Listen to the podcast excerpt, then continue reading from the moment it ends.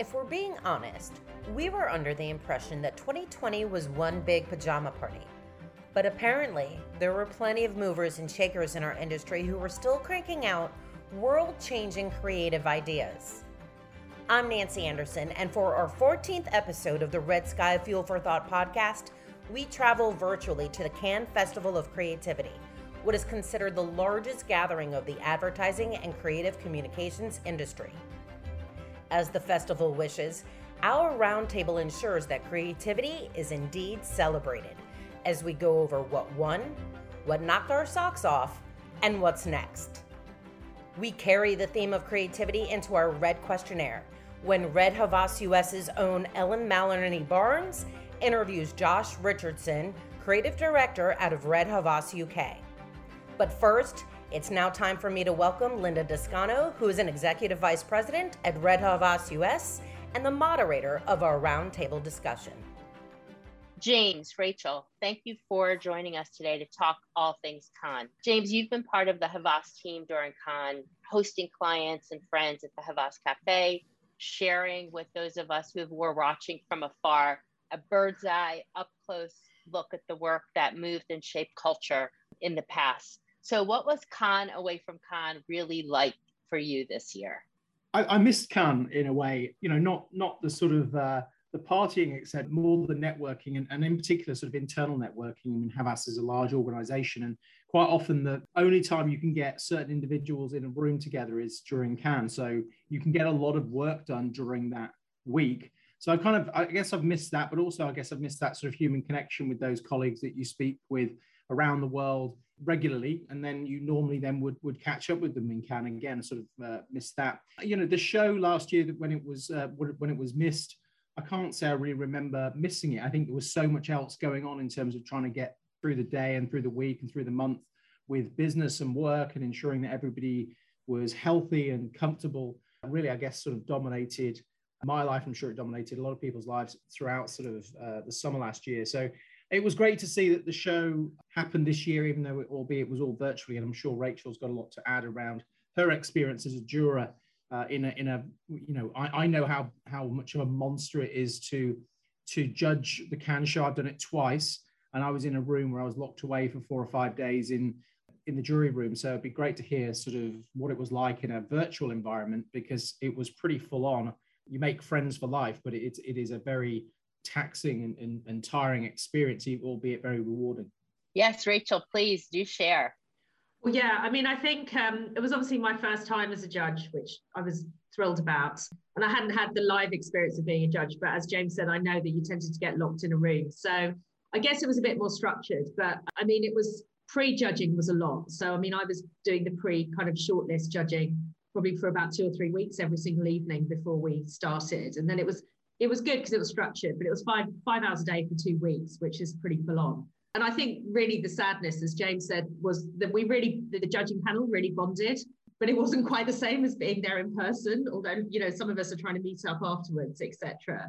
Probably things didn't get quite as heated as I would imagine they would do in terms of debates around certain entries as well, because we were on teams. But um, yeah, it was still a great experience at the end of the day. Well, the COVID 19 really dominated our life for the past 18 months of course, caused the cancellation of Cannes in 2020. So, what role did it play in Cannes 2021 in terms of entries? What were the biggest themes to emerge? Would the two of you break it down for us? James, do you want to kick off?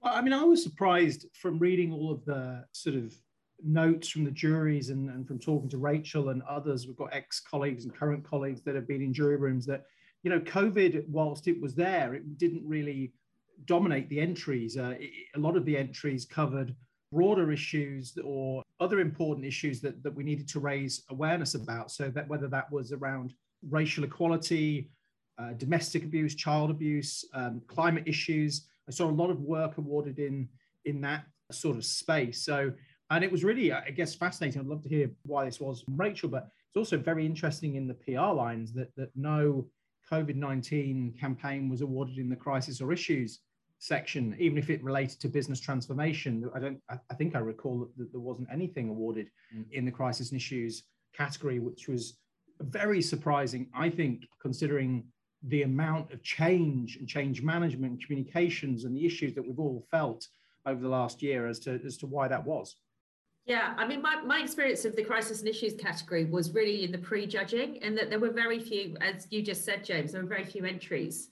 I think there were like a handful, if I remember correctly, which is incredibly surprising, I think, given everything that's been experienced this year.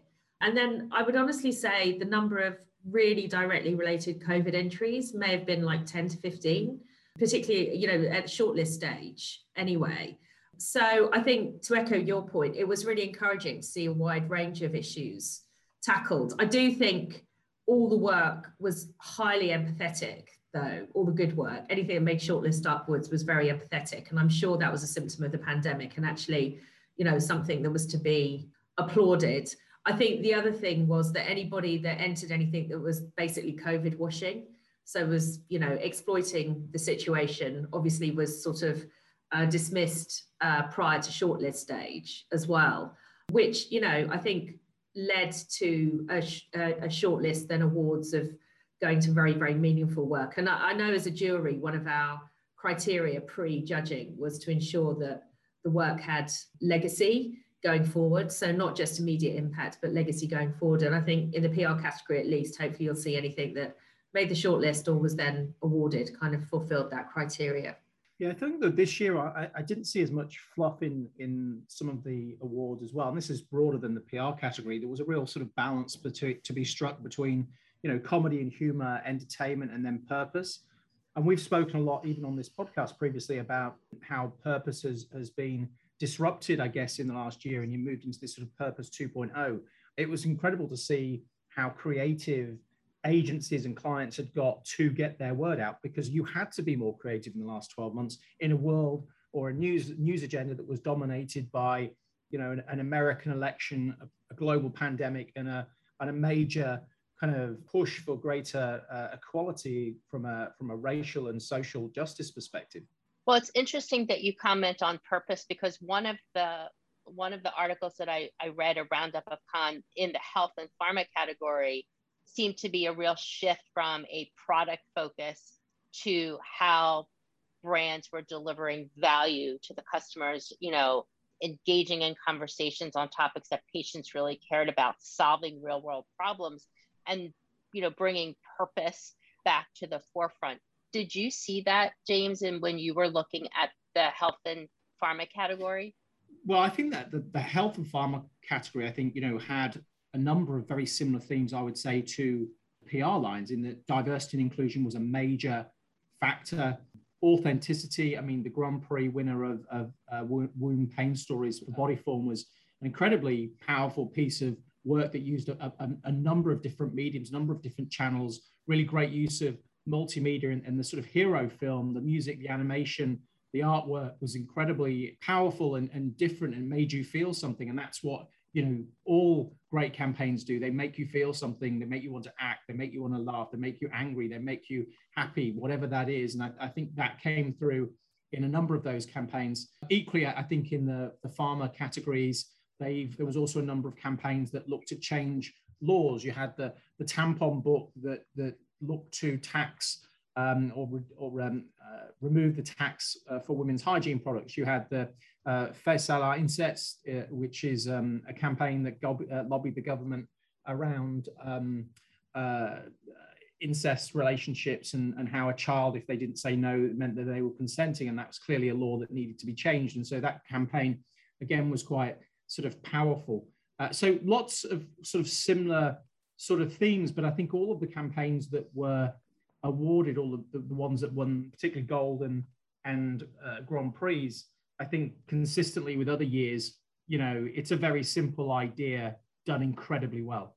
Rachel, how about from your perspective? What was some of your favorite work?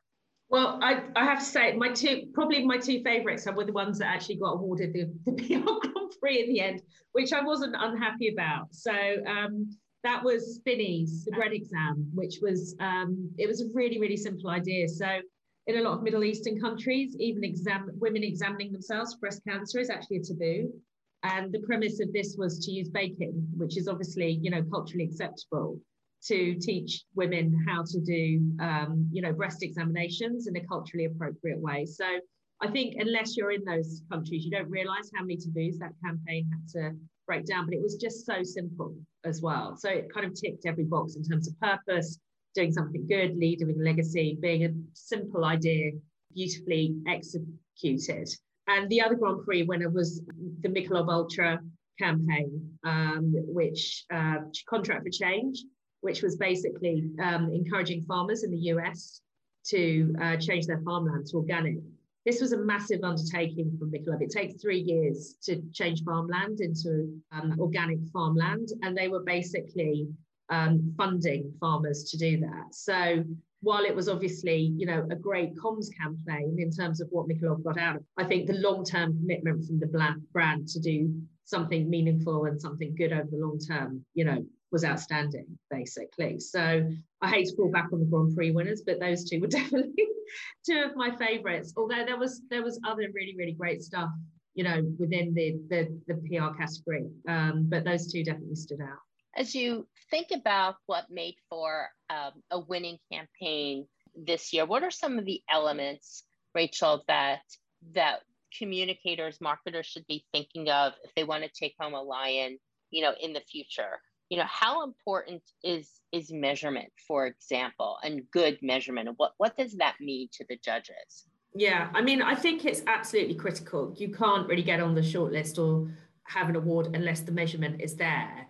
I mean, it's definitely looked at, but I would say, in order of preference, it's definitely the core idea that's looked at first. I, I honestly think, I mean, it, I think this goes without saying for the last four or five years, but particularly this year, unless there was true purpose at the heart of the campaign, it wasn't going to go anywhere, basically. Then I think the measurement and impact were looked at. But I think, as I said previously, um, on the PR jury, at least, one of our key criteria was not just immediate impact, but how the uh, program you know benefited the society or you know the audience it was talking to on a long-term basis. Um, and i think you know that will be increasingly seen as a criteria across the board in Cannes as we move forward. So i think you know for now i would say those are the four key things to look at. It'd be interesting to see what comes out next year's awards. Yeah, I think also the, the this whole like, concept of how you know we're in this sort of world of purpose 2.0 be interesting to see the impact of COVID next year, particularly on pharma brands that have become household brands now and being a lot more adventurous with how they go about marketing themselves and also marketing the causes and the interests that are that are important to that organization and its and its um, stakeholders. So I, I, think we'll see a lot of that next year. I think we'll also see a lot of, uh, around you know human connection, people getting back together. I think we'll we'll start to see that as as things have continued to open up. But I'm really interested to ask though, Rachel, around how you decided what you awarded and how you, in terms of what was PR and what's not, because you know a lot of it in previous years, and, and we've had this conversation in jury room the, the, two times I did it, where you know it had to have earned at the core, it had its purpose had to start out as a, an idea that was going to create earned.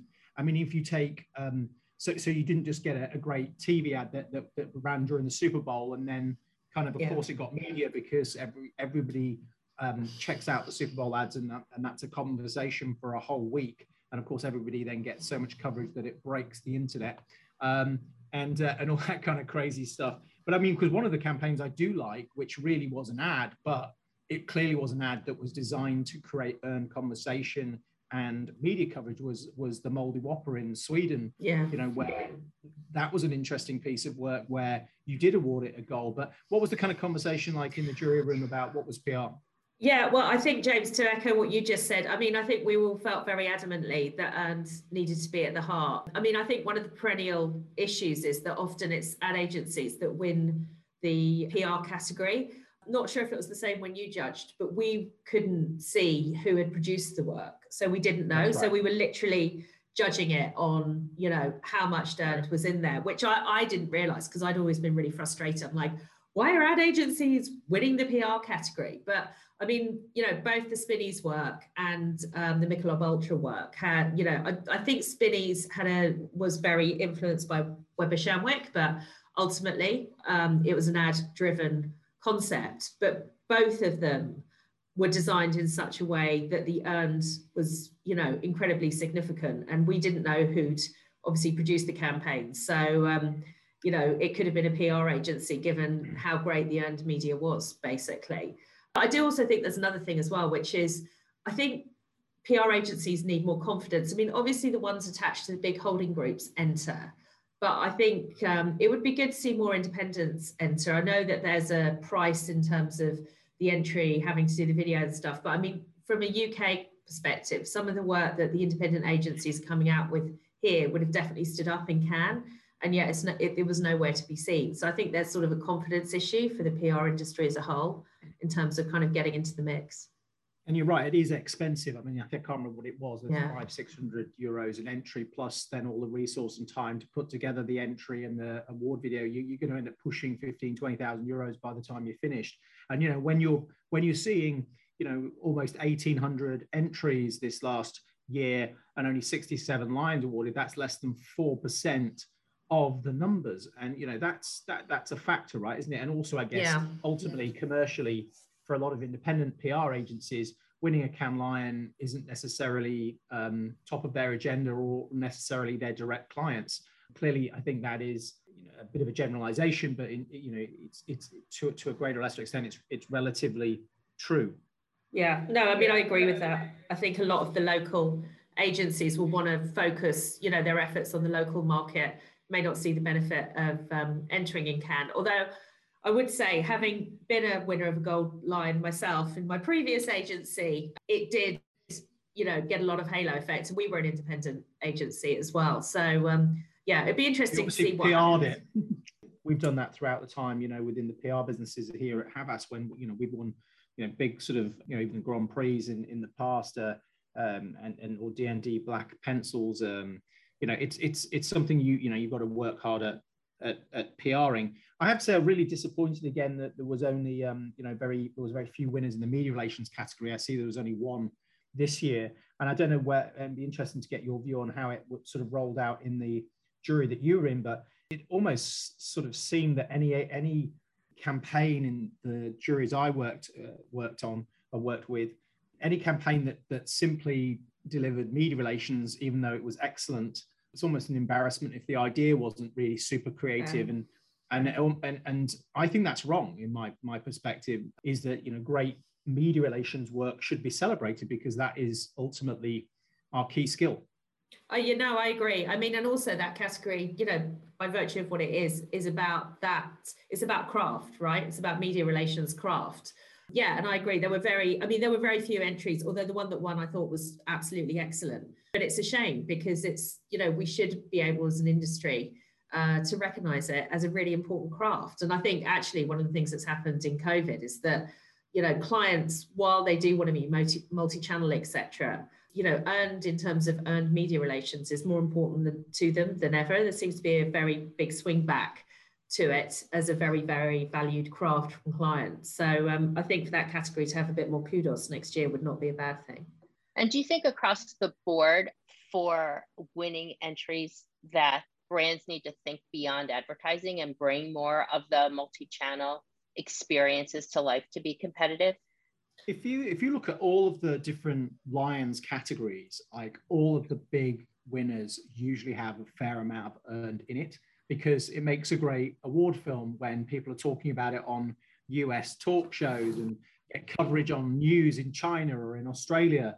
Um, so they, they actually want that, right? So um, you know, very often, you know, when we're working with uh, advertising uh, partners, whether it's within Havas or elsewhere, you know, we're actually looking to help. How how can we actually make this stretch this idea, and move it a little bit into a direction that we know that journalists and bloggers and influencers would want to talk about. So, you know, I think that that's been a trend for a while now. I do think that reputational issues have come to the fore in a way like never before in the last sort of couple of years. And so that's that's also meant that a lot of the thinking has to also take into account that and that that clearly needs PR and communications practitioners in the room.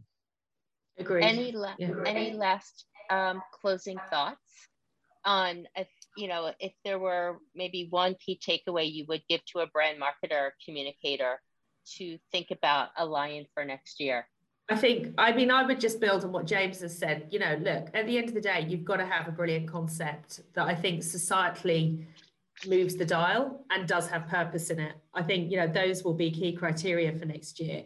But I think also I would say there were entries in the other some of the other categories that were ad led that if that ad agency had actually you know spoken to the earned media agency would have been so much more powerful so um, i think it you know it goes both ways. It's like where can one discipline kind of leverage or help the other to make the overall case a lot more powerful? I mean that's very much putting it in terms of how do you win a lion but actually that's beneficial to the campaign and the client as well in terms of how you blow it out.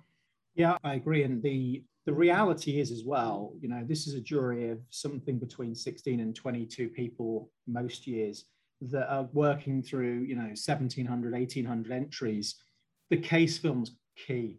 You, you know, to get through all of that work, you need an incredible case film that really pops. And as I said before, only 4% of those entered won a lion. So the case film has to be thought about, it has to be designed and you know, if I was a PR company, I was I was a little bit inexperienced with that, then get get get an advertising partner to help make yeah. it for you. Because you know, it's if you're going to invest in it, make sure you invest in it correctly. And you know, as someone who's you know written and, and directed sort of case films in the past, yeah, it's so important that, that, that a campaign that might not be as good as another campaign can look so much better if you've got a great case film particularly you know because it, it is hard work it's exhausting in a jury room going through you know case after case after case you know and your case film is absolutely crucial to get you towards the end of um, judging on the final day when you're looking at the you know who you're going to shortlist where you really start to delve much greater into the written entry uh, the reality is it's very hard to go through every single part of the written entry with mm. each case film in the early days and and I'm sure you probably had a similar sort of experience. We would shortlist, uh, sorry, take through to Cannes after the long list. We take through about 900 of those 1700 that we'd actually then work through in the jury room over four or five days. And over time, they just got cold. And I think actually, weirdly as well, one of the other, I mean, obviously people enter uh, things in multiple categories. So within, even within the PR category, there were entries that were entered multiple times within that category. And you think that's the smart thing to do because you're actually hedging your bets in terms of numbers. Actually, I think I would be careful about that because what you find is, to James's point, but for a different reason, you get cold to those entries because you've seen them repeatedly. So I think think really smartly. I'm not saying don't enter more than one in one category yeah. within a category, but just think yeah. very smartly about where you're going. Because what if something is you've seen four or five times across various different categories, even within the PR category, you do get cold to it really, really easily. Yeah, yeah. And you start so to favour, I think, work as well that has a, has a bit of entertainment in it. I love the campaign, the House of Lapland campaign, which was uh, to put the, the city of Salla as the Summer Olympic uh, venue for 2032. I can imagine after a day of judging, you watch that case film, and it's a case film about climate change. It's got a serious purpose to it, but it's done with a great deal of entertainment and humor. That suddenly, actually, the day breaks up because everybody's laughing and kind of yeah. really entertained yeah. this wonderful case film that's put together. And I've been there in that experience. I can imagine that that is the type of work that then you go, actually, I really warm to that because yeah. a day of watching quite tough cases where it dealing mm. with some really serious issues, and this is of course a very serious issue too, but they've done it with you know, a great blend of humour, which I mentioned earlier on. I think it's wonderful when you can bring humour into a, a, piece of work, but also then drive a really serious message.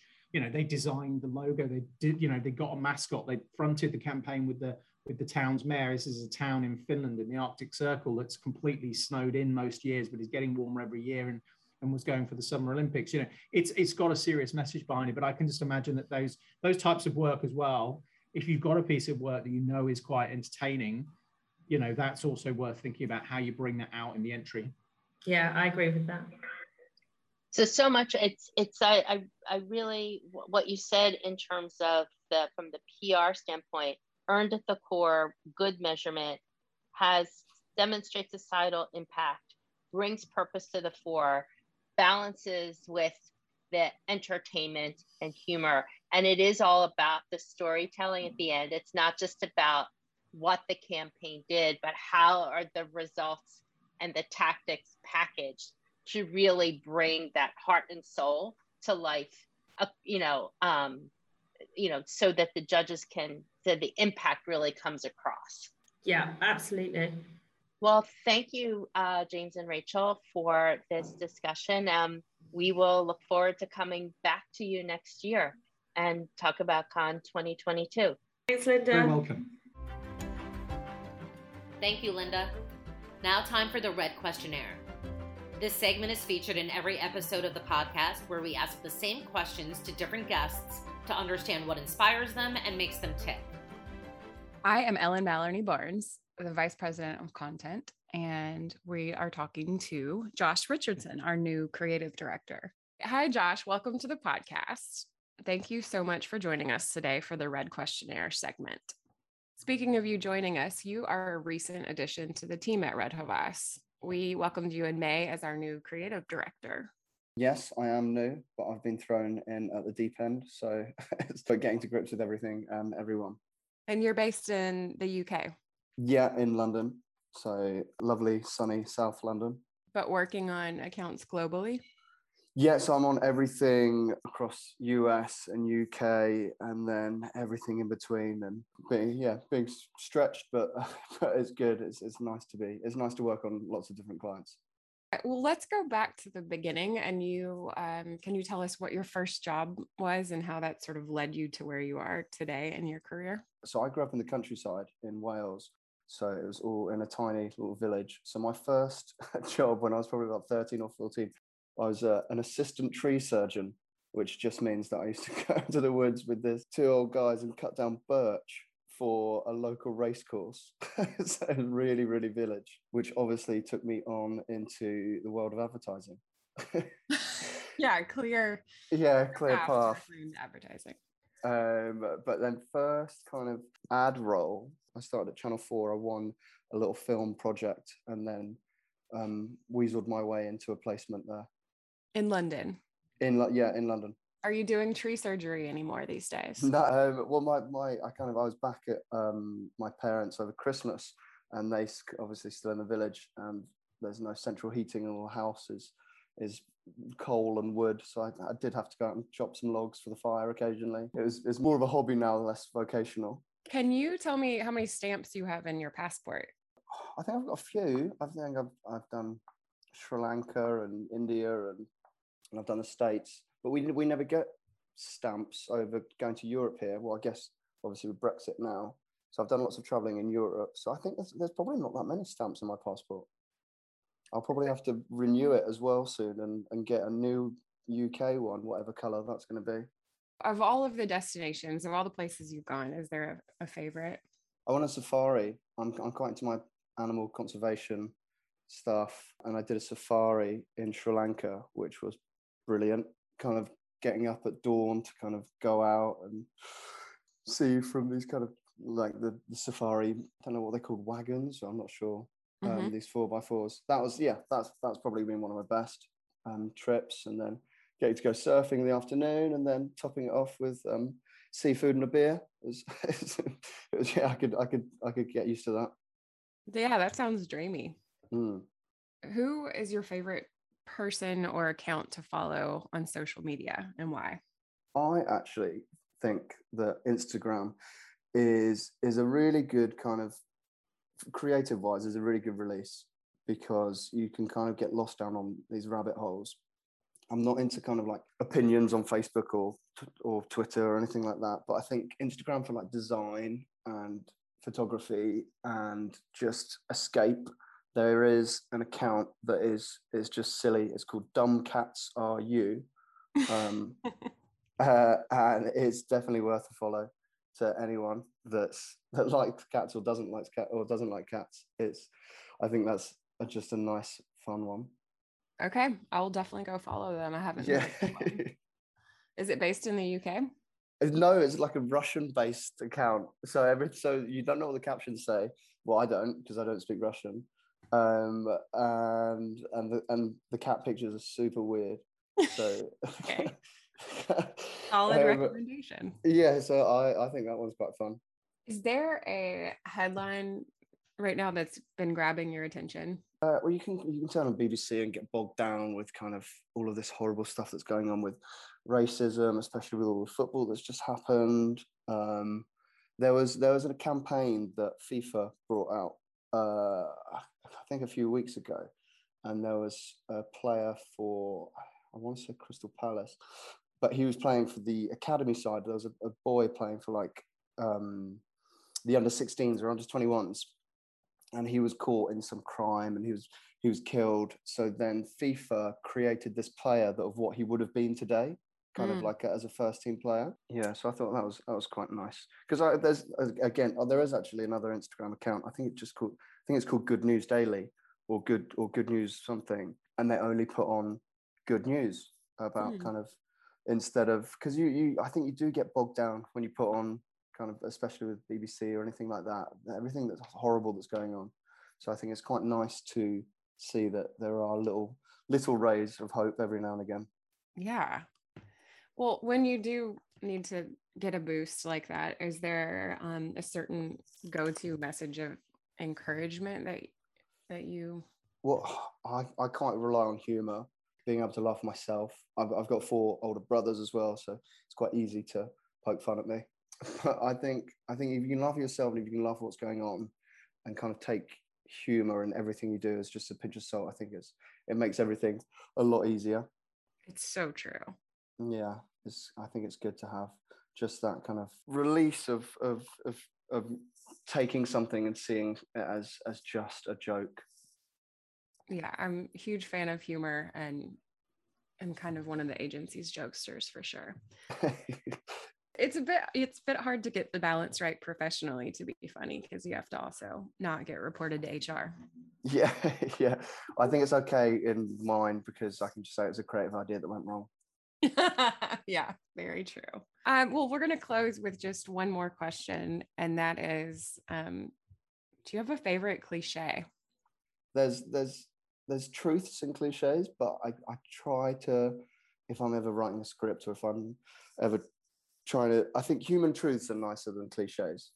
Mm. So, like, anyone could write a script about how a grandmother is is loving and caring, when realistically, my nan wasn't wasn't.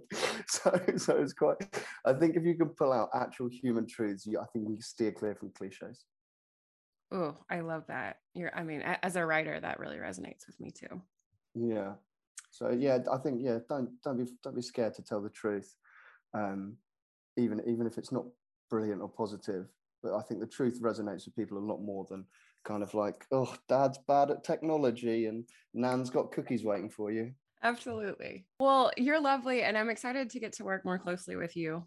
Brilliant. Thank you so much. Thank you for joining the Red Sky Fuel for Thought podcast. We hope you'll join us again for more of the latest communications, insights, and trends from the team at Red Havas. Please make sure to subscribe to the show using your favorite podcasting app. You can find us on iTunes, Spotify, Google Podcasts, and more. Don't forget to rate and review today's show. We'd love to hear from you.